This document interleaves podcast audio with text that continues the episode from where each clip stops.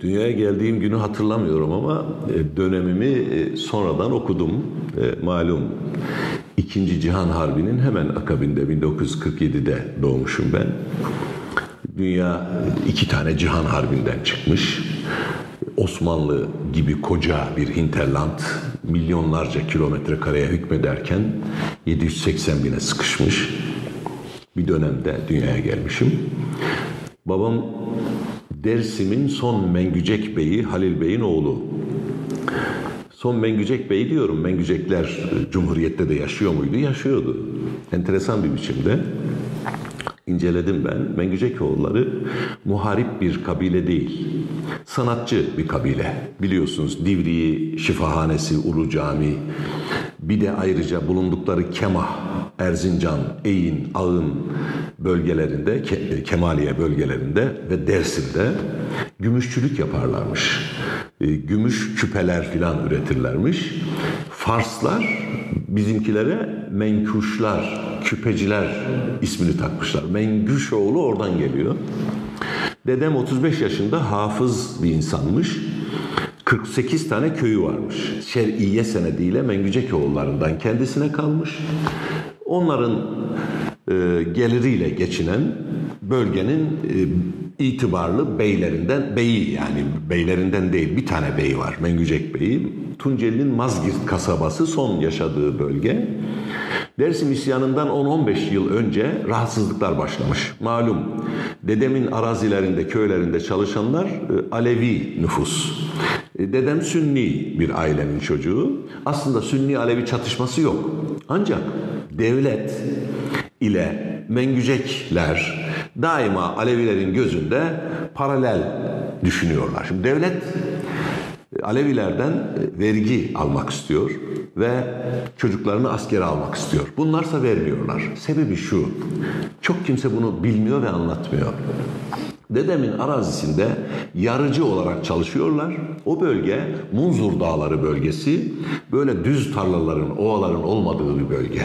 Dolayısıyla küçük küçük minik minik toprak parçalarına ekip biçiyorlar. Ailece o minik toprak parçasını dişleriyle, tırnaklarıyla düşünün ki teknolojik araçlar da yok. Adamlar kız, kazıyorlar. Oradan kazananın yarısını dedeme veriyorlar, yarısını kendileri alıyor. Şimdi erkek çocuğunu askere verse adam aç kalır. Kimi çalıştıracak orada? E, e, e, vergi verse, vergi verse gene aç kalır. Dolayısıyla özellikle de tek parti dönemine karşı biriktirdikleri bu kini dedemi de devletin yandaşı bilerek dedemin sırtından e, açığa çıkarıp dedemi vuruyorlar. Bir biçimde öldürüyorlar. Aile benim babam çok küçükmüş. Daha kucakta. Amcam var, halam var, ninem var. Nine, e, dedemin annesi var. Göçüp geliyorlar Harput'a. Harput'ta o tarihlerde tekkeler ufak tefek yaşıyor. Tekkenin bir tanesine sığınıyorlar ve tekkelerde her gün çorba kaynıyor. Gelen giden herkes o çorbadan içiyor. Babamın anlattığı şey şu. Tam 13 yıl o tek tekkede kaynayan çorbayı içerek büyüdüm. 13 yıl. Hatta babam sokakta oynarken e, mahalle arkadaşları anneleri tarafından çağırırlar, çağrılırmış eve. Oğlum Ahmet eve gel, pilav pişirdim yiyeceksin. Babam diyor ki bir gün anneme gittim sordum anne pilav nedir diye. Yani 7-8 yaşlarında babam henüz pilavın ne olduğunu bilmiyor. Bir bey çocuğuyuz. Normalde bir prens olmam lazım. Tek bir arpa tanesi dahi kalmamış bana. Şimdi babam Harput'a göçünce e, tabii bir süre sonra Fevzi Çakmak doğrudan Mareşal Fevzi Çakmak geliyor. Dersim isyanını bastırıyor yıllar sonra. Bizim aileyi de buluyor tekrar Mazgirt'e götürüyor. Gelin malınıza sahip çıkın. Her taraf talan olmuş. Aile tutunamıyor orada. Harput'a tekrar dönüyorlar. Tabi Harput diyorum o zaman Elaziz var. Ama tabi annem Harputlu. E, dolayısıyla e, babam da annem de Harputlu olduğu için artık Harput'ta büyümeye başladığı için devlet bir Dersim kanunu çıkarıyor. Dersim kanunu e, Dersimlilere bir özellik tanıyor. Dersimliler 6 ay askerlik yapacaklar diyor isyandan sonra. Babam da Dersimli ya. Babam da amcam da 6 ay askerlik yapıyorlar. Ee, eski yazı işte eski ilkokul mektebi ilk mektebi bitirmişler Osmanlıca. Osmanlıca biliyorlar. Latince öğreniyorlar. Ee, babamın ailesinden yani Mengücekoğullarının bir bölümü Erzincan bölgesinde kalmış bu Takiyettin Mengüşoğlu. Onlar bizim aile. Ama tabii kopmuşlar. Bir kısmı Dersim'e gelmiş, bir kısmı Kemah'ta kal. O ailenin bir büyüğü Mustafa Kemal tarafından demir yollarını koordine etmek için genel müdür tayin edilmiş. O genel müdür babam ve amcamı alıyor 6 ay kursa demir yolcu yapıyor. İkisi de demir yolcu oluyorlar. Babam e, işte Elazığ'da demir yolculuğa başlıyor ve Elazığ'da 1947 yılında ben bir Ermeninin evinde doğuyorum. E, Haço denilen bir Ermeninin evinde 1947'de. Tabii e, gözümü Elaziz'de açtım. Baba tarafından hiç kimse yoktu amcam hariç. Amcam da babam da Elaziz'deler. Dolayısıyla halam ise Mazgirt'te kalmış. Çünkü Mazgirt müftüsünün eşi. Dolayısıyla Mazgirt'te kalmış. O 125 yaşına kadar yaşadı sonra vefat etti. Halam sonra Elaziz'e göçtü ve biz böylece Elaziz'de olduk. Tabii şimdi bizim e, ben nereliyim? Babam Dersimli. 1969'a kadar nüfus kütüğümüz Mazgirt'teydi. Dolayısıyla bir nüfus e, sureti çıkarmak için mecburdunuz kütüğünüzün bulunduğu yere gitmeye. Böyle bilgisayarlar falan yok o dönemlerde. Ben sıklıkla 69'a kadar gittim geldim Mazgirt'te. Resmi sebeplerle halamlar da orada olduğu için orada kaldım. E şimdi anne tarafımın dedemin de Buzluk'ta Harput'un yani aşağı yukarı yarım saat yaya yol ilerisinde bir buzluk mağaraları vardır. Böyle mermer kayalar onların dibi mağaradır. Onun önünde bir sel yatağını anne tarafından dedem de Yemen gazisi aylık bir geliri yok, sabit bir işi yok. Ee, böyle bir sel yatağında dağı teraslayarak, e, insan emeğiyle teraslayarak oralara ağaçlar dikmiş, onları yetiştir diyor. Onlar da onların ürünlerini satarak işte eve, evi geçindiriyor. O da benim anne tarafından dedem. Biz gözümüzü oralarda açtık. Bu bakımdan Harput, Harput türküleri, Harput folkloru, Harput kültürü, Harput gerçekten çok kültürlü bir bölgeydi. Harput'un e, çobanları, okuma yazma bilmeyen çobanları hayvan otlatırken ellerini kulaklarına böyle atarlardı. Fuzuli'nin gazelini, Rasih'in gazelini türkü formunda okurlardı. Süzme çeşmin gelmesin müjgan müjgan üstüne, urma zahmı sineme peykan peykan üstüne. Benim ilk uyanışımı hatırlıyorum. Çözmeye çalıştım bunu. Rasih'in bu e, gazelinin ikinci beyti şöyle. Dilde gam var, şimdilik lütfeyle gelme ey sürur. Olamaz bir hanede mihman, mihman üstüne.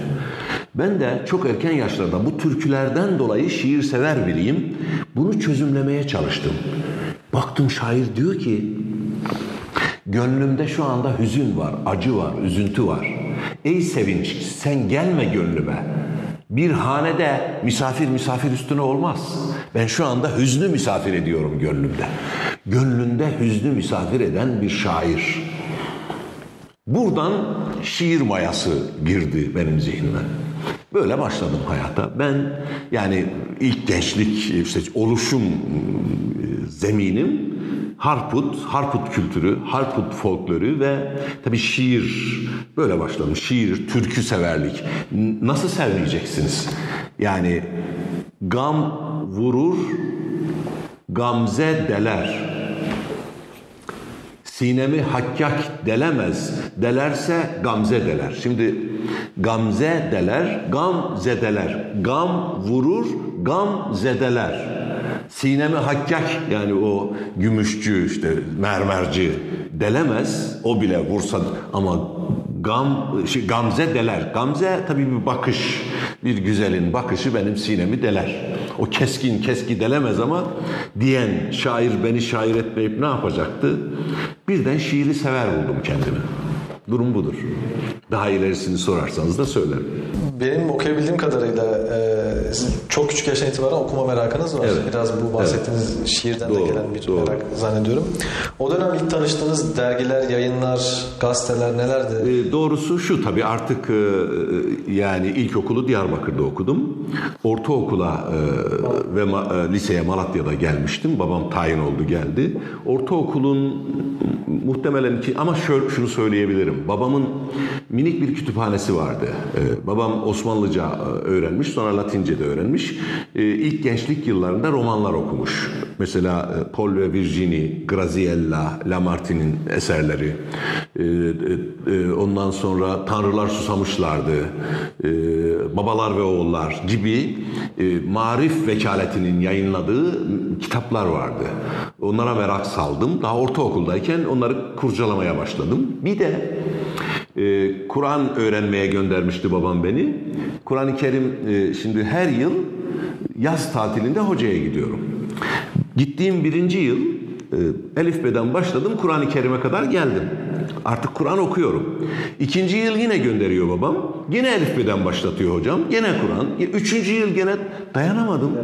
Yani bir tepki bir iş nedir bu ya? Ya ben Kur'an okuyorum. Meğer hocam, hoca efendi babamdan 3-5 akçe kopartabilmek için her yıl sıfırdan başlar. Çünkü ben Kur'an'ı öğrensem bir daha hocaya gitmeyeceğim. Babam da eli cömert bir adamdı. Yani hocalara böyle çok ikram ederdi. O yıllar tabii herkesin yoksul olduğu yıllar. Babam demir yolcu olduğu için memurlar en iyi geçinen insanlardı o tarihlerde. Şimdi memurlar düştü ama o tarihlerde sadece memurların cebinde para vardı. Kimsenin parası yoktu filan.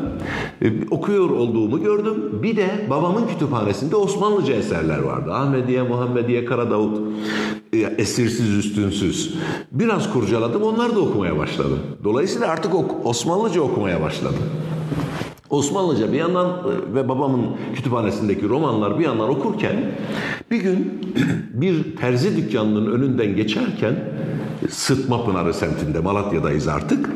Camda bir derginin bantlandığını gördüm. Cama bantlamış, reklam için bantlamış. Yeni İstiklal. Ve böyle cam mekanda başladım okumaya. Okudum okudum içerideki terzinin dikkatini çekmiş bu. Şimdi af buyurun cebimde onu satın alacak para da yok. 25 kuruş yazıyor üstünde. 25 kuruşum yok. Biz 7 kardeş olduk. Dolayısıyla öyle, öyle sıradan bir 25 kuruşum yok. Cam mekana vurdu içerideki adam. Terzi çağırdı beni. Utandım, çok utandım. Yani suçüstü yakalandım. Çünkü vitrinde dergiyi okuyorum. Kıpkırmızı oldum, girdim içeri. Çok da mahcup kimseleriz. Bir de Elazizliyiz. Diyarbakır'dan göçüp gelmişiz Malatya'ya. Garibiz. Mahallede garibiz. Yani sonuçta memur çocuğuyuz filan ama sen dedi kimin oğlusun dedi. Babamı söylediğini tanıdı. Babam sık sık Sıtma Pınarı Camii'ne gelir. Bir de ağzı laf yapan, işte ezan okuyan, namaz kıldıran birisi olduğu için de camide bazen hoca yokken de namaz filan da kıldırıyor babam. Ezan okuyor. Seviliyor, biliyor. Tanıdı. Bir tane dergi verdi bana. Hayır dedim. Param yok. para istemiyorum. Olmaz dedim. Yok. Zorla verdi. Nasıl utandım? Nasıl utandım? Fakat tabii aldım geldim yeni istiklali. Necip Fazıl'ın çerçeveleri var. Müthiş bir yazı. Necip Fazıl'ın ismini biliyorum ama. Nereden nasıl öğrenmişsem yani Necip Fazıl şair Necip Akif'i biliyorum. E, Safahat var evimizde. Safahat'ı kurcalamışım. Biliyorum yani. Müthiş bir yazı. Hepsi müthiş filan. Yeni İstiklal. Böylece Yeni İstiklal'le tanıştım. Ee, yanılmıyorsam bir şiir postaladım. Unutmak adlı bir şiir. 1962 olabilir, 63 olabilir. Bu tarihleri ben doğru hatırlayamıyorum. Dönüp de tekrar arşiv yani kurcalayıp bakamıyorum. Ama 60'lı yılların başı yayınladılar. Ama dibinde bir not vardı.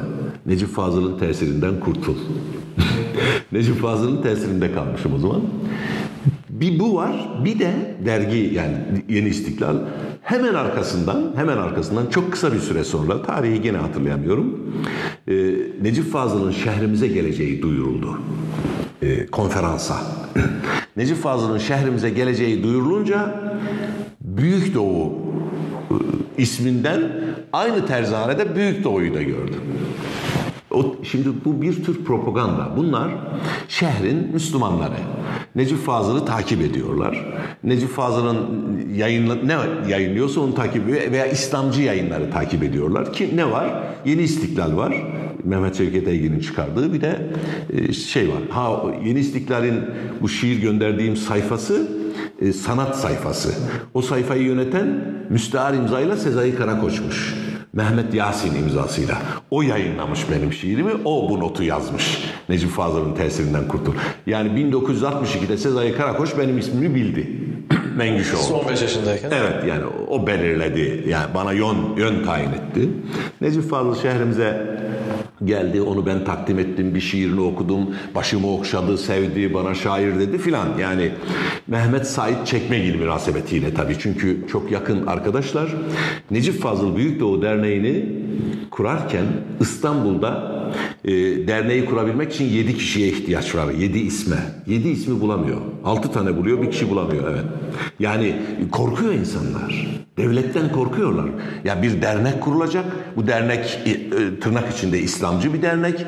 Ona kurucu üye olacaklar. Geliyor Mehmet Said Çekmegili 25 yaşında terzi Mehmet Said Çekmegili kurucu üye olarak yazıp kurabiliyor. Malatya'dan onu. Tabii. Ya bu çok önemli ve değerli.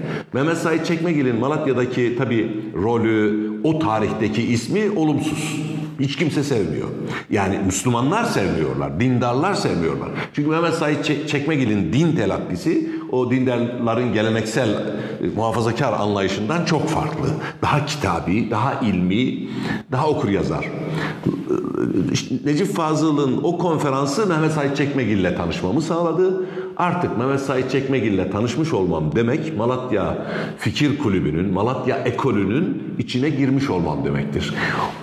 Mala, e, Mehmet Said Çekmegil'in terzihanesi aynı zamanda bir kitap evi. Yeni yayınlanan bütün İslami kitaplar ve dergiler var. Hepsiyle tanıştım orada.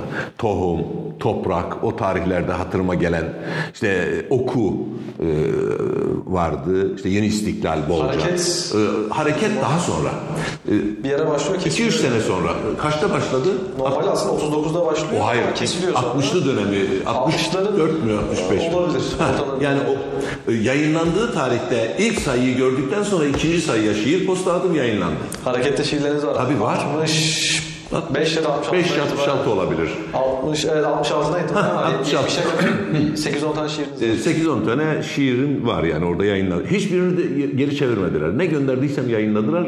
Bir şey daha, bir sır daha vereyim. Tahminim Beni Anadolu'da bir edebiyat öğretmeni zannediyorlardı. Hiç bozuntuya vermedim. Şiirlerimi gönderdim, yayınladılar. Şimdi Malatya Fil Kulübü'nden bahsettiniz herhalde. Ee, sizin ilk o Malatya Kulübü'yle tanışmanız da... Ee, işte yine 60'lı yıllarda, yani daha ortaokulda iken e, işte Necip Fazıl'ın konferansına gittim. Bunu ben takdim ettim ve Malatya'da Mehmet Said Çekmegil ve çevresi e, Malatya Fikir Kulübü'nü resmi olarak kurmuşlar vaktiyle. Fakat sonradan bütün dernekler kapatılınca ihtilalde e, Said Çekmegil'de hapsediyorlar Sivas'a. Döndükten sonra res, resmi olarak devam etmiyor.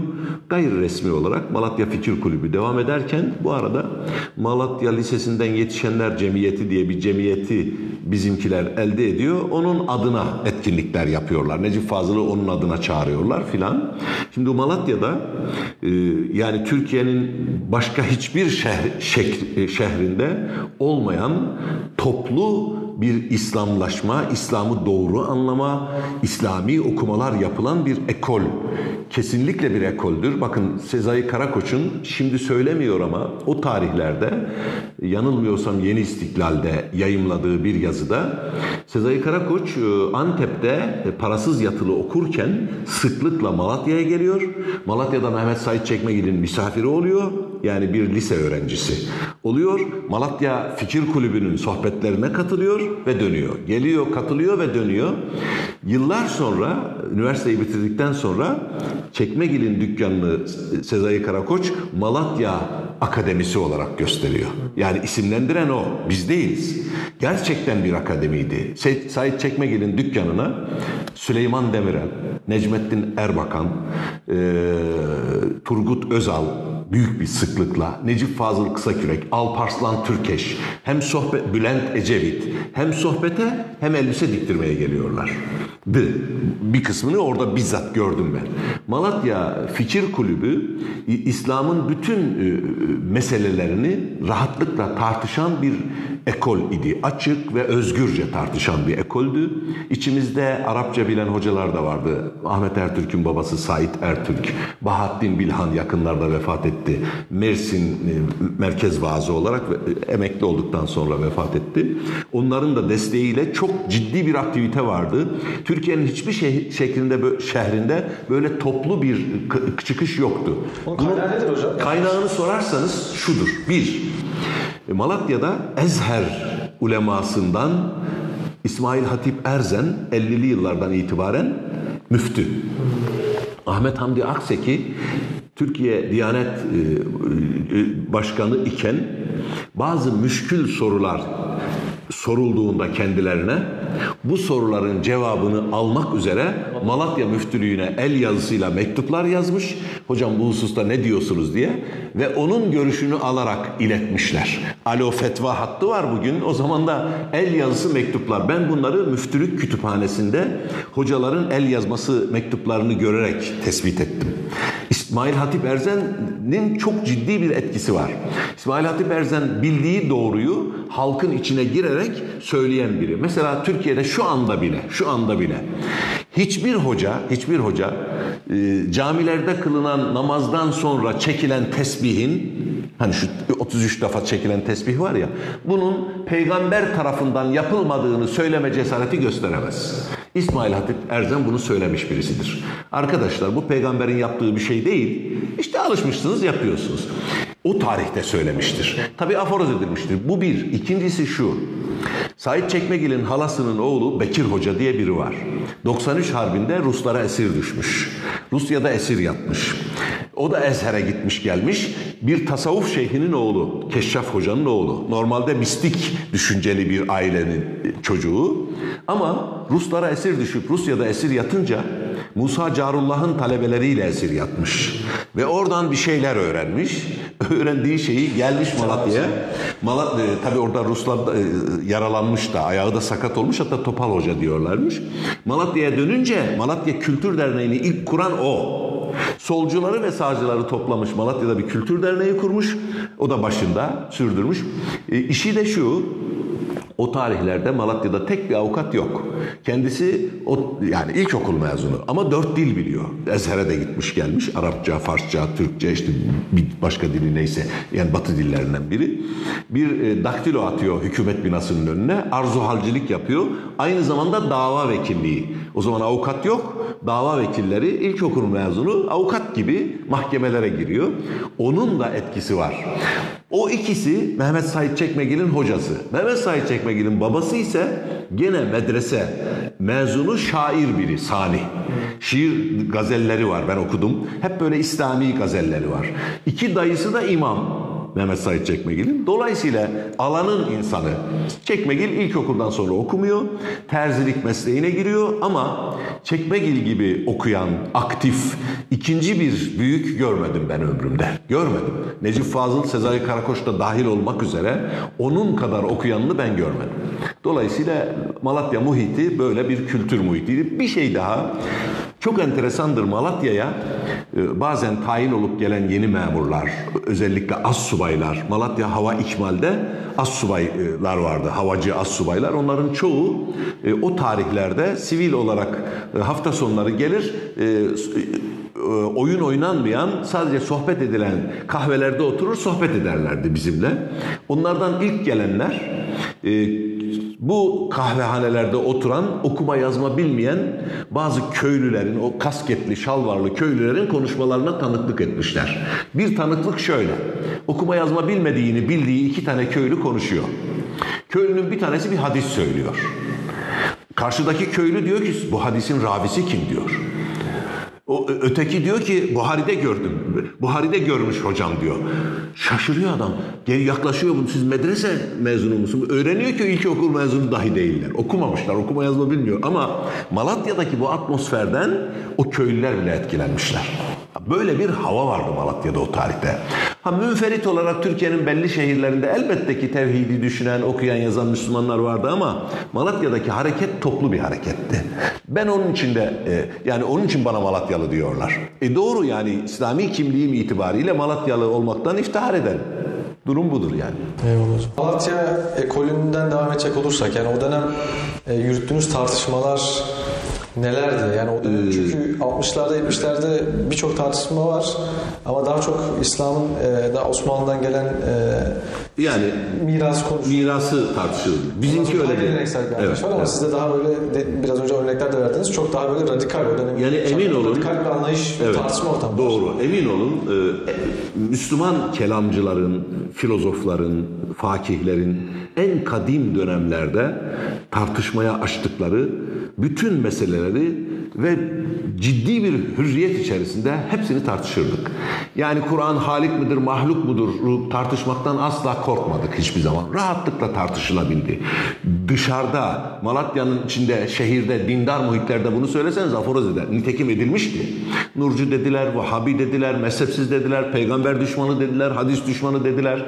Bakın o tarihlerde birisi bir hadis söylediği zaman ümmi bir köylü bile ravi soruyordu. Biz ise metin kritiği yapıyorduk. Önümüze gelen hadisin evvela ravisi, senedi, şuyu buyu bunlar tartışılır. Tamam. Ama bir defa şu metne bakalım. Peygamberimiz şöyle bir söz söyler mi? Kadınlara okuma yazma öğretmeyin. Bugün Ramuzul Hadis'te var bu hadis. Böyle bir şey söyler mi? Böyle bir şey söylemiş olan bir peygamberin izinden mi gidiyoruz? Diye rahatlıkla tartışırdık bunu. Malatya'da bütün o kadim mesele, kader meselesi de dahil olmak üzere. Dolayısıyla yani Beytül Hikme'de neler tartışıldı, neler... Ha şu var.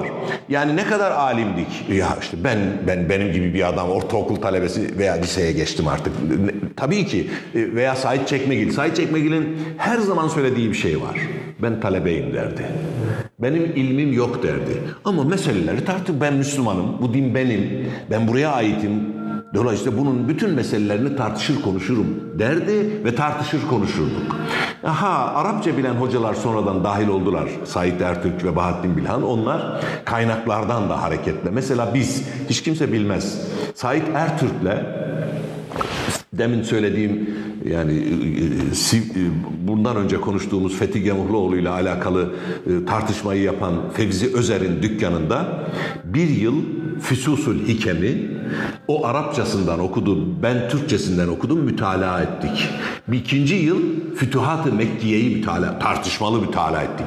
Vahdet-i vücudu tartışıyoruz. Nuru Muhammedi'yi tartışıyoruz. Eşrefi mahlukatı tartışıyoruz. Ben lise talebesiyim. Bunları o zamanlar yani gidiyorum kitaplara müracaat. Kitap da yok. Kaynak yok.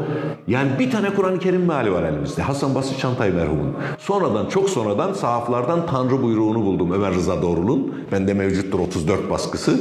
Yani iki tane şu anda Türkiye kütüphanelerinde 310'u geçti. Te, yani tefsir, meal sayısı. Yani o tarihlerde çok erken zamanda uyandık. Onun için de çok ciddi yaftalar yedik. Ve mesela Necip Fazıl ve Sezai Karakoç gibi ustalar bile, işte Fethi abi gibi ustalar bile bir süre sonra maalesef bizim buradaki oluşumumuzun başında olan Mehmet Said Çekmegil hakkında çok olumsuz şeyler, yakışıksız şeyler söylediler. Halbuki Türkiye'de yani en kadim tartışmaları, meseleleri gündeme o tarihte getiriyorduk, konuşuyorduk. Ne peygamber düşmanıydık Allah'a sığınırız, ne sünnet düşmanıydık haşa sümme haşa.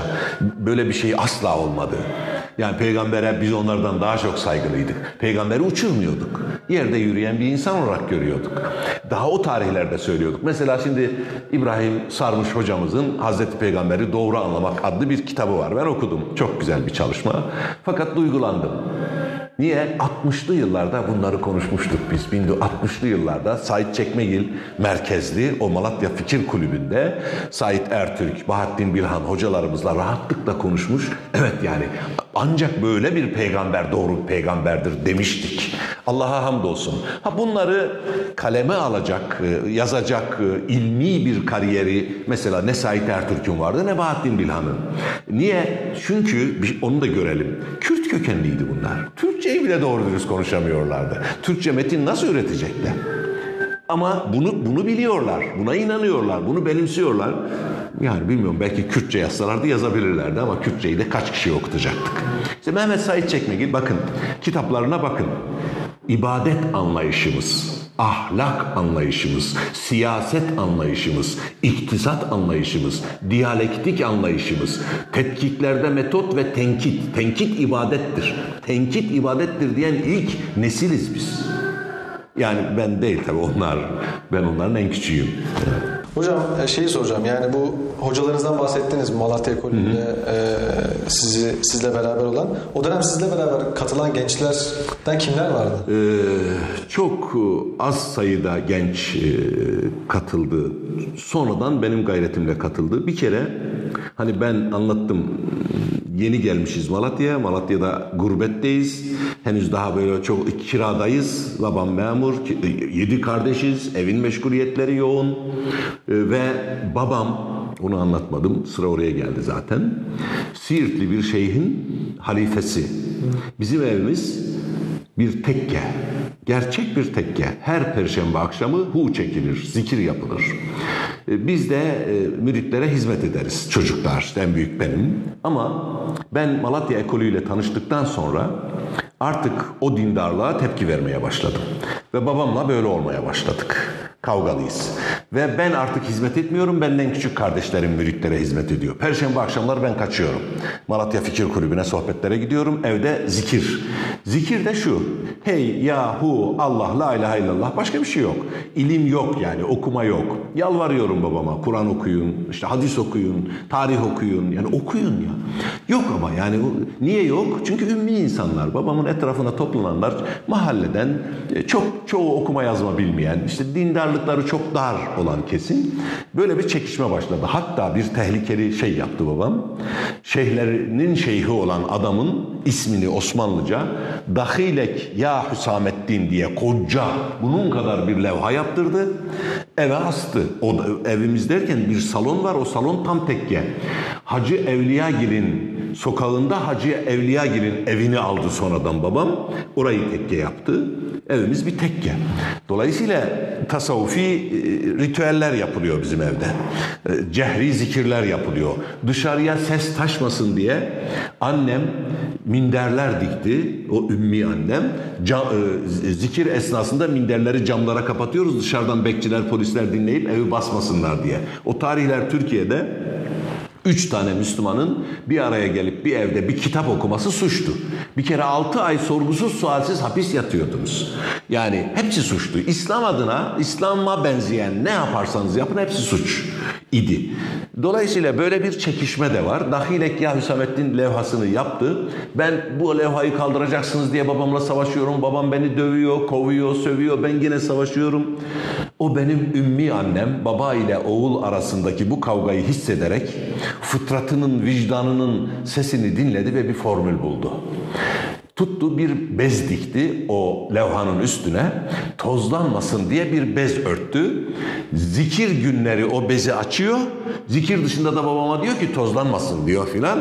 Böylece zikrin dışında örtülü. Çünkü yetiş ya Hüsamettin gibi bir çağrı bu. Son derece İslami bakımdan tehlikeli. Yani düşünün o tarihte ben bunun tehlikeli olduğunu görmüşüm. Şimdi ben Bursa'dayım. Ulu Cami'de namaz kılıyorum. Ya Hazreti Mevlana var orada. Yetiş ya Hazreti Mev- nereye yetişecek Hazreti? Hazreti Mevlana? Mevlana kim? Ya bunları o tarihte dahi tartışmış birisiyim.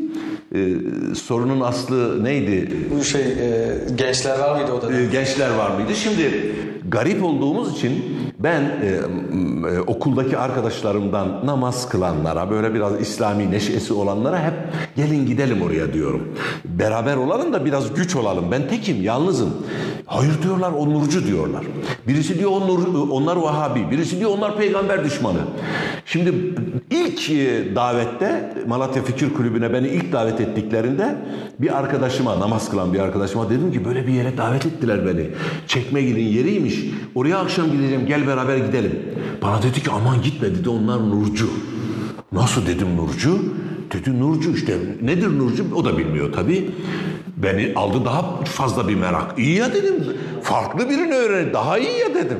Ve ve daha dükkan açılmadan ben kış günü soğuk, buzlu yerler gittim dükkanın önünde bir saat ayakta bekledim ki dükkan açılsın. Girelim e, onları tanıyayım. Yani böyle bir merak, bu merakta insan yoktu. Çok sonraki yıllarda Ömer e, Hotar e, arkadaşımı sayabilirim. Nida dergisinde yazıları çıkan, belki rastladığınız 2-3 de kitap yayınlayan e, çok değerli bir kardeşim. Yani benim yaşıtım olarak onu sayabilirim.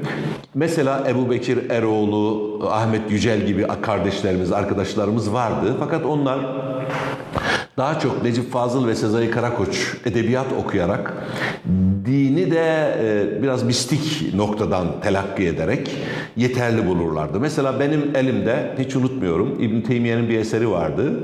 O arkadaşlarımızdan bir tanesi ya sen şairsin bu kitabı niye okuyorsun demişti. Ben de demiştim ya ben dinimi öğrenmek istiyorum.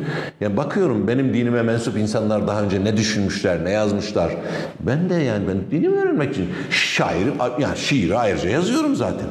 Yani böyle bir ayrıcalığımız olmuştu. Dolayısıyla genç nüfus yoktu açık söyleyeyim. Çok sonradan dahil edilenler ve şu anda biz Malatya ekolüyüz diyenleri Malatya ekolü olarak saymıyorum ben. Şu anda Malatya ekolüne sahiplendiğini söyleyen ekipler var. Malatyalı olan gençler. Yani benden birkaç nesil sonraki genç. Onlar Malatya ekolü değil. Malatya ekolü orada başladı, orada bitti. Mehmet Said Çekmegil'in vefatıyla bence bitti. Yani toplumların da, kurumların da birer ömrü var insanlar gibi. Yani dolayısıyla o vardı orada o dönemde. Onu dışarıya Said Çekmegil'in oğlu değil açık söylüyorum. Keşke işitse kendisi. Ben ihraç ettim. İstanbul'da taşıdığınızı söylüyorsunuz. Tabii ben taşıdım. Ben ihraç ettim. Bugün oğluna sorsanız kim temsil ediyor diye beni gösterir. Onu da söyleyeyim. Ha şöyle bir şey de var. Babamla çekişmeler sonrası. Babam artık beni izzeti nefis denilen bir şey varsa rencide edici ağır ithamlarla sen çekmegilin oğlu oldun git filan dediği ve beni bana çok dokunan hala içimin sızladığı şeyler söyledi bana. Ee, yani sen çekmegilin oğlu oldun. Bunu çekmegil de duydu filan. Yani çekmegil çok tabii merhametle ve şefkatle yaklaşıyordu bize. Çünkü ben hemen hemen yüzde 99 onun tefekkürünü taşıyordum.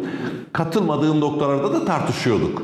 Çok iyi hatırlıyorum. Çekmegil'in hayatta en şiddetli tartıştığı kişilerden biriyimdir. Mesela o İslam'a e, solcular mı daha çok yakın, sağcılar mı?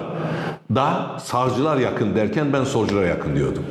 Tartıştık bir seferinde bir terzi cetvelleri vardır böyle yamuk cetveller vardır. Böyle elinde oynuyor çek cetvelle. Tartışıyoruz şiddetlendi kızdı cetveli masaya vurdu cetvel kırıldı yani kafama vurdu aslında. Ama kafama vurmadı tabii. Ya o kadar şiddetli tartışmışızdır da hem de ben daha lisedeyim.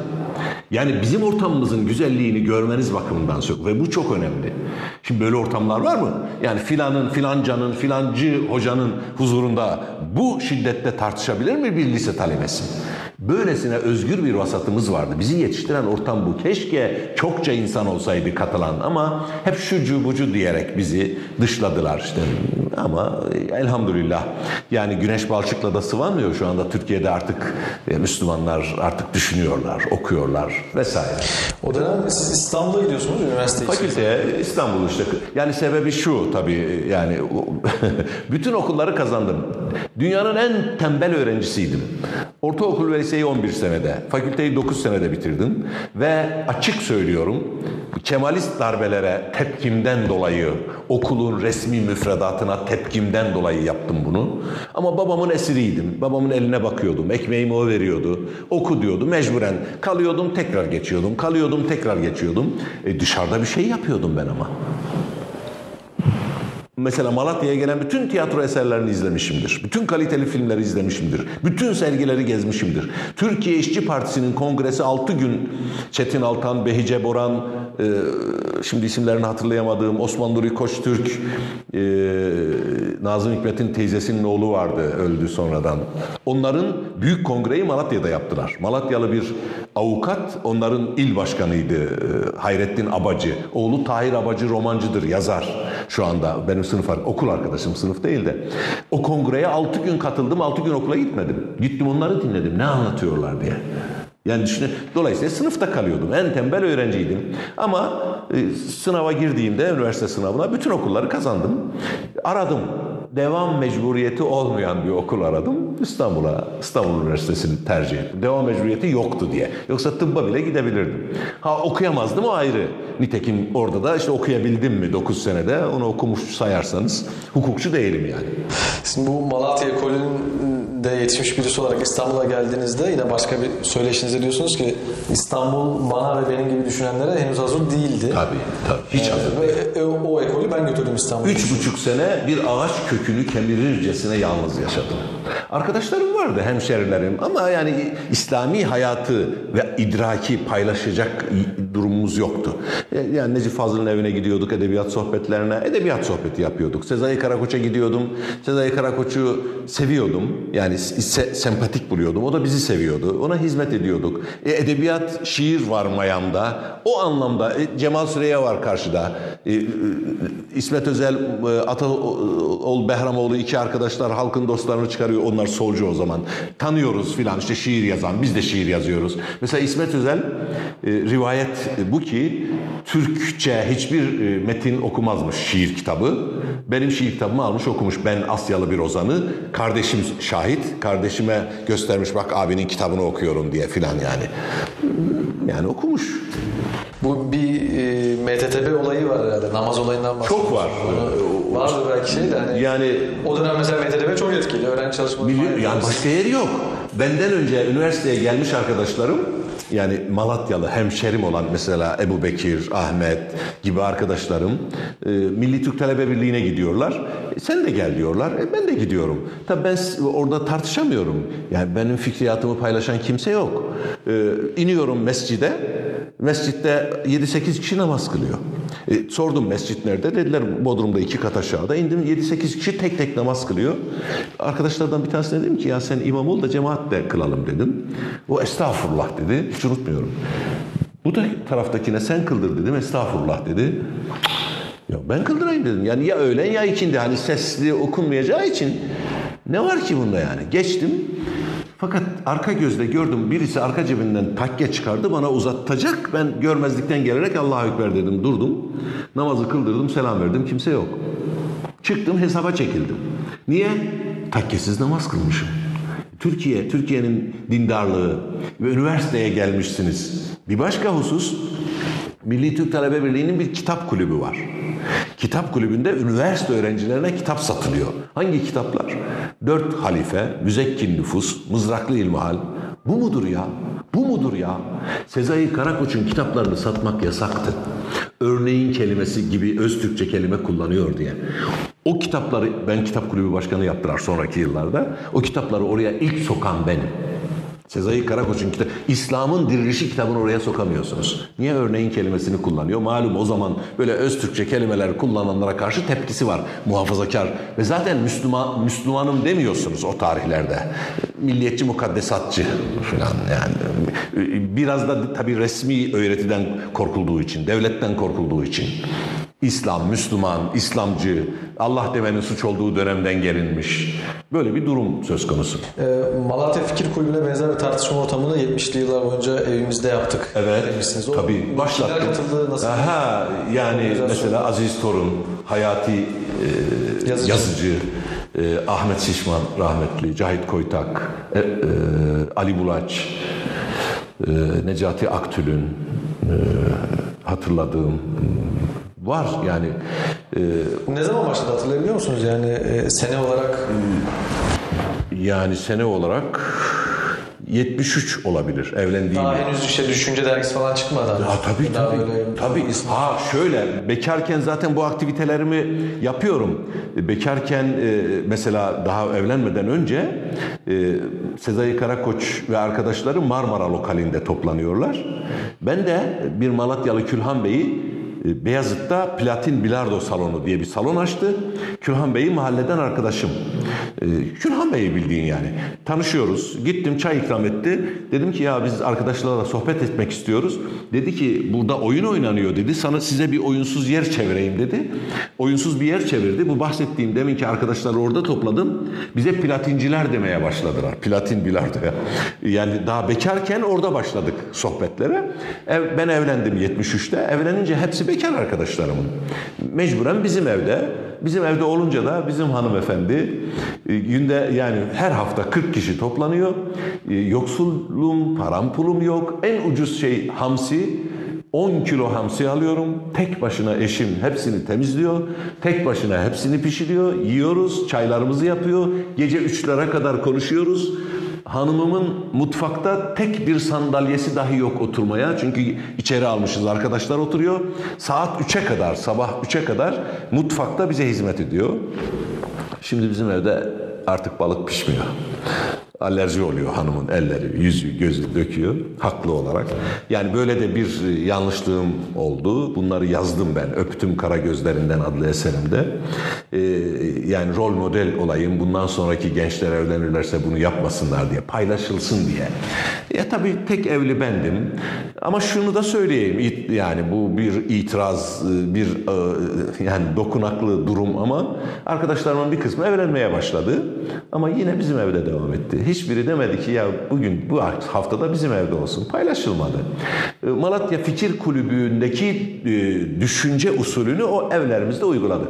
Usulü biliyor musunuz? Anlatmam gerekir mi? Biraz anlatırsanız Orijinal bir usul, evet. orijinal bir usuldür. Mehmet Said Çekmegi'nin İyi Niyet Anlayışımız adlı kitabı bulunursa eski baskı onun arkasında bu usul anlatılır. Ebu Hanife'ye nispet ederek Said Çekmegi'nin keşfettiği bir usuldür. Ebu Hanife'ye nispeti nereden? Ebu Hanife malum e, şehir e, fakihi.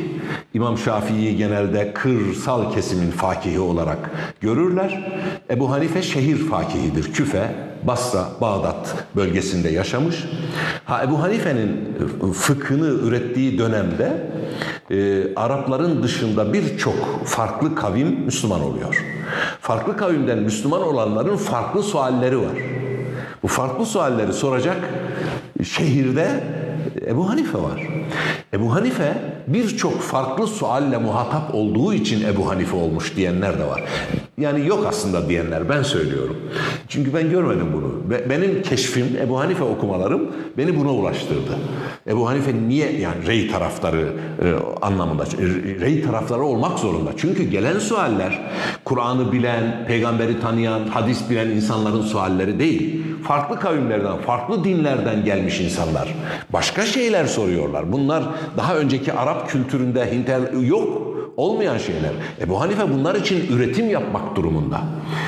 Dolayısıyla Ebu Hanife kendisine bir soru geldiğinde birisi geldi bir soru sordu. Malum bir ter- dükkanı var. O da tıpkı çekmegil gibi bir dükkanı olan biri. Dükkanda da e, birileri var. Soru geldi. Ebu Hanife bu soruyu dinletiyor herkese. Sağından başlıyor. Sağındaki insana diyor ki sen bu konuda ne diyorsun? Ebu Yusuf'a, Muhammed Şeybani'ye sen ne diyorsun? Misafir olan birine sen ne diyorsun? Sonra kendi kanaatini söylüyor. Herkes dinledi ya herkesin kanaatini. Sonra tekrar dönüyor. Diyor ki şimdi herkes herkesin kanaatini dinledi. Kanaatinde değişiklik oldu mu? İkinci usul, metot böyle yaparmış. Bunu şablon olarak aldık, almış Mehmet Said Çekmegil. Malatya Fikir Kulübü'nde bunu uyguladık. Yıllarca. Ben evimde Bursa'ya yerleştiğim zaman da yaptım bunu. 10 yıl falan yaptım. Gene niye vazgeçildi biliyor musun? Gene söylemek zorundayım bunu. Kimse evine kabul etmediği için, bizim hanımefendi de artık yaşlandığı için, yorulduğu için, yeter dediği için. E, Acıdır ama böyle. E, Elhamdülillah. Yani asla şikayetçi değil. Gene şükrediyor ama yani bir paylaşıma ihtiyaç var. Herkes evli, herkesin evi var. Ya ne olur yani. Hadi üç hafta bizde olsun, bir hafta da siz yok yani. Hikmet Zeyveli bir ara burada yaşadı. Ee, Bu sefer e, onu buldular. İstisnasız her gün onun evindeydiler. E, bu da yani ağır oldu. Sonra göçtü gitti. Böyle bir sıkıntı var. Usul böyle. Yani birinci turda herkes, ha herkesin konuşma mecburiyeti var.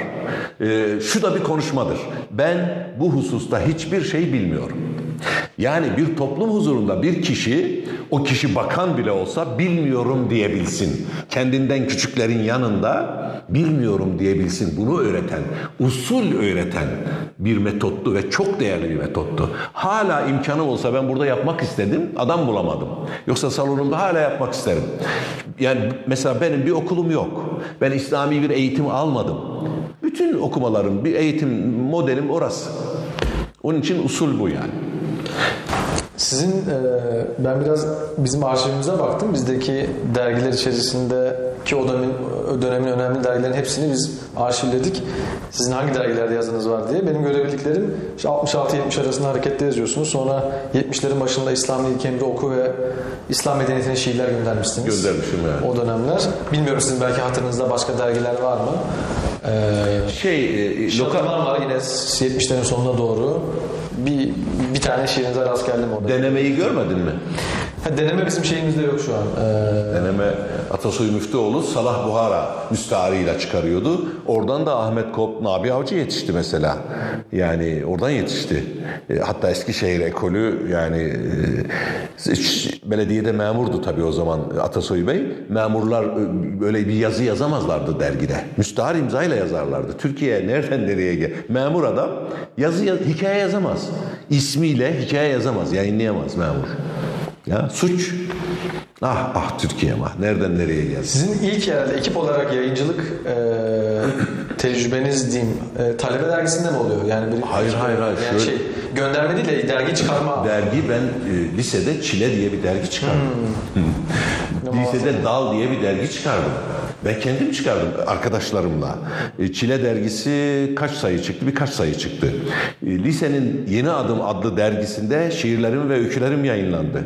Çile'de e, Çile'de o tarihlerde bu önemliydi. Biz biraz bu öz Türkçe'ye tepki veren ekoldük ve e, baş muharrir Metin Önal Mengüşoğlu yazardı. Bugün gülüyorum tabii ama lise talebesi. Ha niye dergi çıkardım onu da söyleyeyim. Yeni adım yani lisenin resmi dergisinde benim yazılarımı yayınlamamaya başladılar. Solcu bir edebiyat öğretmeni geldi. Erhan Avunduk. Hiç unutmuyorum ismini. Benimkileri koymamaya başladı. Çünkü bende İslami espriler var. İnat ettim ben de. Kendim dergi çıkaracağım dedim. Dergi çıkardım Çile dergisini. Bizim dergi okulun dergisinden daha çok itibar gördü. Daha çok satıldı. Bizim derginin üç şairi o tarihte Yardımsevenler Derneği, valinin hanımının düzenlediği bir şiir yarışmasında birinci, ikinci, üçüncü olduk. Üç şairimiz. Ee, Biri Mustafa Filiz'di, rahmetli oldu. Biri Altan Ekin'di, bıraktı edebiyatı. Ama yani kendim de dergi çıkardım. Ee, Sonraki yıllarda da Konya'da, şimdi ismini hatırlayamadım. Ee, Fevzi Halıcı'nın çıkardığı bir dergi vardı. Orada da yazdım ben. Konya'da. Ankara'da e, şeyi görmediniz mi? Atilla Koç'u yetiştiren dergiyi. E, Ragıp Karcı ve Atilla Koç'un çıkardığı niye unuttum? Ee, gelir hatırıma. O dergide de yazdım. Ankara'daki dergide. Yani ben e, birçok dergi şöyle talep ediyorlardı. Benim artık yani ben Anadolu'dayım ama daha lisedeyken merkezde e, e, Türk yurdunda gördünüz mü? Türk yurdu var. Türk yurdu da şeyde değil. Bizim arşivde şu an. Ha işte Türk yurdunda da var. Türk yurdunun e, Türk yurdunun özel sayılarında şiirlerim var. Hem de en başa konulmuştur benim şiirlerim orada. Mesela Yunus şiirim oradadır. Böyle birkaç şiirim var. Genelde kendi isminizle mi yazdınız? Ee, yok. Birkaç e, müstahar kullandım. Ee, İzzettin Hanifi Onu bir tanesi. Ee, Ebu Yasir. Bu Ebu Yasir olarak kullandım. Ee, Şükrü Kasım olarak birkaç yazı yazdım. Lütfü Zarif olarak. Ama bunları devam ettirmedim.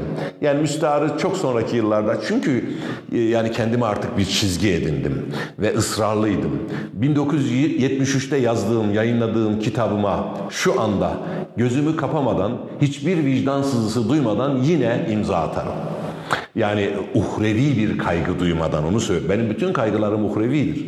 Ve öldükten sonra dirileceğim ve hesap sorulacak. Her cümlemin, her mısramın, her sözümün hesabı sorulacak diye iman eden birisiyim. İlk yayınladığım kitap dahil olmak üzere, yani onu da katarak söylüyorum. Hala rahat- rahatlıkla imza atarım, vazgeçmiş değilim. E, çünkü erken uyarılmış bir e, bölgede yetiştim yani. Elhamdülillah. Ee, şimdi Kriter dergisine gelecek olacak Evet. biraz. 76'da çıkmaya başlıyor. Hikayesini anlatabilir misiniz? Kriterler Ee, nasıl evet, çıktı? e, Hangi şöyle. çıktı? 76'da tabii ben e, artık üniversitedeyim ve ısrarla Mehmet Said Çekmegil'i merkeze çekmeye çalışıyoruz. Oğlu Selami Çekmegil İngiltere'de okuyordu, yarım bıraktı geldi. Avukatlık yapıyor Ankara'da. O da benimle birlikte aynı düşüncede. E, hatta oğlu gayret ederek Ankara'da bir büro e, kiraladı mı, satın mı aldı? E, Anafartalar Çarşısı'nda e, terzihane olarak da gelebilirsin baba filan yani gel yeter ki bu fikri artık merkezden yayalım. Malatya uzak kalıyor, taşra kalıyor. Senin bu fikirlerin işte eserlerin mesela Sait Çekmegil kitabını bastırıyor.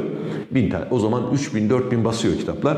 E, Bir cüzdanı var. Cüzdanında 3000 tane adres vardı Çekmegil'in. Hepsine bedava postalıyordu. Bedava. Kendi kesesinden. O terzilik imkanıyla kadın. Yani parasız kitaplar böyle dağılıyordu. Yani öyle büyük bir dağıtım şirketi bir yok. İkincisi Çekmegil'in adı olumsuz. Artık Türkiye'de ya özellikle 76'lı yıllarda Necip Fazıl bile aleyhinde konuşmuş. İsmini vermeden konuşmuş. Necip, Sezai Karakuş da ismini vermeden konuştu. Necip Fazıl e, şu anlayışımız, bu anlayışımız gibi dambur dumbur kitaplar yazan birisi diyor. Vaktiyle e, Anadolu'daki bir, öyle bir övüyor ki vaktiyle Çekmegil'i ama sonradan niye? Çünkü e, Müslümanların e, işte milliyetçiler, ülkücüler, ümmetçiler, İslamcılar, şucular, bucular diye yavaş yavaş detaylanması başlandı. Niye? Okudular, yazdılar. Herkes kendi lokal dünyasında biraz okur yazar oldu. Detaylanmalar başladı. Böyle olunca açığa çıktı. Turnusol kağıdı gibi açığa çıktı herkes. Biz de çıktık açığa. Yani bizim düşüncelerimiz de çıktı açığa. Bunları merkezden yayalım diye hep çekmegile daveti. O da bir türlü gelmiyor. Gel gelmiyor, gel gelmiyor. Selami abi bir imkan buldu. Nereden bulduysa dergi işte Ankara merkezli dergiyi çıkarmaya başlayacağım dedi. Bana yazdı. Ee, Tamam dedim ben hemen varım dedim. Ben orada e, müstaharlarla da yazdım. Kendi adımla da yazdım. E, fakat Selami abiye e, dedim ki çıkaracağımız dergi hem edebiyatın hem İslami kültürün en has metinlerini yayınlasın. Yani edebiyatsız olmasın. Şiir, öykü de yayınlasın. E, onu sen yap dedi bana. Yaparım dedim ve ben yani onun edebi Cahit Koytağı da çekerek mesela Cahit yazmıyordu. Memurun Ölümü şiirini yayınlatarak başlattım filan yani Cahit Koytağı da Ee, başka kimler edebiyattan kimleri çağırdım onu hatırlamıyorum ama yani kriterin amacı e, çek, Çekmegil ekolünün veya o Malatya Akademisi'nin fikriyatını merkeze taşımak idi. Ee, dergi çıktı 4 yıl mı? Ee, bir ara veriyor zannediyorum. 83, Yani- 84 gibi tekrar çıkıyor. 84'te bitiyor. Yani Bitiyor, 8 evet. sene yayılmış şekilde ama 44 sayı falan. çıkıyor. Toplam 44 48 sayı. o Bir ara ara ver. O da ekonomik imkansızlıklardan dolayıdır. Yani Bir çünkü de darbe giriyor araya galiba. Darbeden dolayı. Ha, orada da tabii. var. Yani dolayısıyla böyle başladı ama yazılar gönderdi Çekmegil filan katıldı. Zaman zaman Ankara'ya, zaman zaman İstanbul'a geldi. Ben artık evliydim. İstanbul'a geldiğinde bende misafir oluyordu. Benim evdeki sohbetler devam ettiği için merkeze onu koyuyorduk. E, kriterde çok fazla çeviri e, yazı var. Yani Ee, İngiltere'den, Almanya'dan, Fransa'dan o, dönem işte The Economist'ten çeviri var. Evet. Foucault'dan çeviri Evet, var. evet, evet. Başka Muhammed Arkun'dan çeviri Doğru. var. Yani o dönem çağdaş e, hem Batı düşüncesinden hem Müslüman e, Tabii. ağlardan çok önemlisinden çevriliyor ki başka hiçbir dergide bu tarz Yani çeviriler neredeyse yok. yok tabii. Bir tek e, edebiyat dergisi onlarda daha çok Onlarda da çeviriler edebi yapıyorlar. metinler. Ama çok ciddi metinler. Ve batılı edebi metinler. İslami çok yoktur yani. Çok Bir yere o- şey yapıyorlar, bir seri başlatıp Fas şiiri, Cezayir Ha, şiiri, Fa- Cezayir, şey ha, bir ara onu başlattı. Şey, batıdan çok var yani. Doğru. ortada. Batıdan çok var. Ee, bu nasıl bir perspektif? Bu şöyle, e, İngiltere'de okuyordu Selami Çekmegil. Said Çekmegil'i de oraya davet etti. Orada Cibril adlı bir e, Cezayirli Müslümanla tanışmış bir örgüt kurmuşlar orada. Zaten o örgütü kurdukları için Sadun Aren bir gün İngiltere'ye gitmiş, bunlara seminer vermiş, bunları keşfetmiş, bunların Müslüman olduğunu görmüş. Gelmiş Türkiye'ye ihbar etmiş, Selami Çekmegil'i yarım bıraktırdılar oradaki tahsilini. E, e, tartışmışlar Selami Çekmegil'le. Orada İslami bir oluşum, o, o oluşuma Çekmegil gitti, konferans verdi. Onu İngilizceye tercüme ettiler. Ve oradaki insanlar Çekmegil'i tanıdılar. E, bu bir. İkincisi oradan Selami Çekmegil'in tanıdığı e, başka Müslüman dünyadan başka e, ülkelerden e, İngilizce bilen, Almanca bilen, Fransızca bilen Müslümanlar var. Dolayısıyla o onlarla temas sonrası, onların da teklifi sonrası, onların çevirileri sonrası bir de Said Çekmegil'in ikinci damadı Almanya'da e, görevdeydi, milli eğitimde görevdeydi. Almanca biliyordu. E, Ercan Arslaner, onun da çevirileri vardı. Onu, evet, evet. E, Ercan Arslaner'in de orada tanıdığı çevresi vardı. Dolayısıyla böyle e, bizim o, o tarihte e, yani mesela e, milliyetçi muhafazakar olan kesim daima okumayı sınırlandıran bir kesimdi. Şunları şunları okuyacaksın, şunları şunları okumayacaksın. Bizim özelliğimiz şu, böyle bir sınır yok. İstediğini oku, her şeyi oku, her şeyi öğren. Böyle bir yasak olmadı hiçbir zaman Malatya ekolünde. Çekmegil bize aman ha bunu okuma dediği tek bir kitap yok. Oku, dikkatli oku. Oku, dikkatli oku. Ama bizim çevre, öteki çevre hala öyleler. E, hala yani ben işte bu bütün bu tefekkürümle Jose Saramago'nun romanlarını okuduğumu görünce şaşırıyorlar. Ya sen filan, ya Jose Saramago mağarada, Kabil'de, e, İsa'ya göre İncil kitabında muhteşem şeyler söylüyor ya.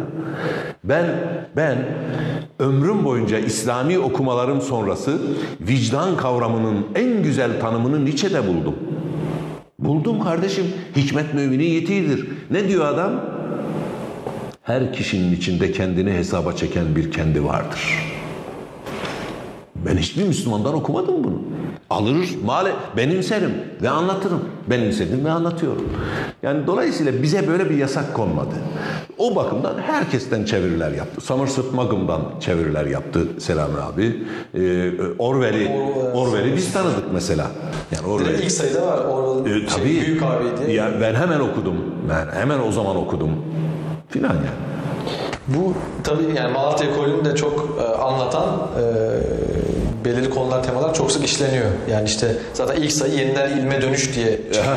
evet. Yani evet. onun dışında ee, yine ilk bir iki sayıdan bir tanesinde teokrasi İslam'da yok edilmiştir diye mesela tabii, bir yazı başlar. O dönemde yine çok e, herkes yani, İslam şeriatı, İslam şimdi devleti falan bunun derken, içini belki çok ilmi biçimde dolduramadı evet. Said abi. Fakat meseleyi kavramıştı. Mesela Said Çekmegil iştihat kapısı açıktır diyemezdiniz o tarihte. Aforuz olurdunuz. İştihat kapısı açıktır biçiminde söylemeyi yerine şunu tercih etti. Fikri cehd diye bir yazı yazdı. Evet. Fikri cehd yazısı iştihat kapısını anlatıyor. Yani ama zek zekasını kullanarak ustalıklı bir dille anlattı bunu. Hatta milliyetçilik kavramını da biz İslam milliyetçiliği, İslam ve küfür milleti biçiminde anlamıştık. Ee, Hamza Türkmen çok ciddi bir yanılgıyla o e, Türkiye'deki İslamlaşmayı anlatan kitabında kriteri milli, yani kavmiyetçi milliyetçi olarak aktarıyor maalesef. E, kriter dergisinden bahsettik yani öneminden, evet. yerinden, konumundan. Peki o dönem e, derginin tirajı ne kadardı? Nasıl bir e, okuyucu kitlesi vardı? E, etkisi oldu mu o dönem yaz yazdıkları çizdikleri yani olduğu kanaatindeyim. Ee, tabii ki yani bizim fikriyatımızı, tevhidi bilinci öyle söyleyeyim, İslam'a sahih bakmayı, doğru bakabilmeyi hem fıkhi anlamda hem kelami anlamda artık bu bölümlemeler yapılmış bundan vazgeçemiyoruz. Hem de eleştirel anlamda tenkidin ibadet olduğunu merkeze alan, e, herkesin her şeyi tenkit edebileceğini, e, Allah'ın e, kitabı ve Resulullah'ın hayatının dışında e, yani bir takım insanların e, kişisel kanaatlerinin rahatlıkla tartışmaya açılabileceği, Ebu Hanife gibi hepimizin onlar adamsa biz de adamız diyebileceğimizi yayan bir düşüncenin, bir iddianın sahibiyiz. Bu düşünce ve bu iddiayı para verip satın alan kişi, o dergiyi para verip satın alan kişi ikinci sayıyı da alıyorsa, üçüncüyü de alıyorsa onaylıyor demektir. Bu anlamda 5000 filan basıyordu. E, yani 3000'i hemen satıyordu onu biliyorum ben. E, e, Selami abi e, tezgahtarlık noktasında çok başarılıdır. Mesela elimizde hiç kriter kalmıyordu. Geriye kalanını da dağıtıyordu bir biçimde. O bakımdan ulaşıyordu okuyucuya. E, kuşkusuz bunu tabii onaylamayan okuyanlar da vardır ama büyük oranda onaylandığı kanaatindeyim. Türkiye'nin tabii bu fikriyatının yayın, yayıldığı belli başlı merkezleri oluşmaya başladı. Söz gelimi hiç ummadığınız Osmaniye, şimdi il, il oldu o zaman kasabaydı. Osmaniye'de e, İskenderun Demir Çelik'te çalışan bir grup işçi kardeşimiz kriterden haberdar olmuşlar. Orada mesela epeyce bir külliyatlı abonesi vardı kriterin. Osmaniye'de İskenderun Demir Çelik'te çalışan işçiler. Onların mektupları yayınlandı kriterde işte finan. E, buna benzer böyle belli merkezlerde fazla olmak kaydıyla Ankara, İstanbul, Malatya merkezde olmak kaydıyla onun dışındaki bazı merkezlerde de okunuyordu. O bakımdan tirajı 5000'di yani. Hepsi de tükeniyordu onu söyleyebilirim. Ha yani ilk 3000'i satılıyordu, gerisi de e, gene içinde satılanlar var ama illa dağıtılıyordu ve ulaşıyordu okuyucusuna. Ama okuyucusu nasıl tepki verdi? Kim yetişti? Türkiye'de yani ben başladığım 50 yıl önce İslami şuurlanmaya başladığım 50 yıl önceki Türkiye'deki İslami idrakle bugünkünü mukayese ettiğim zaman ciddi bir olumlu gelişme görüyorum. Bu olumlu gelişmede yine başı kadar kriterinde bir rolü olmuşsa bu bizi mutlu eder. Olmuştur diye düşünüyorum. Yani. Hocam çok sağ olun. Ağzınıza sağlık. Sizler de sağ olun. İnşallah istifadeli olmuştur, yararlı olmuştur.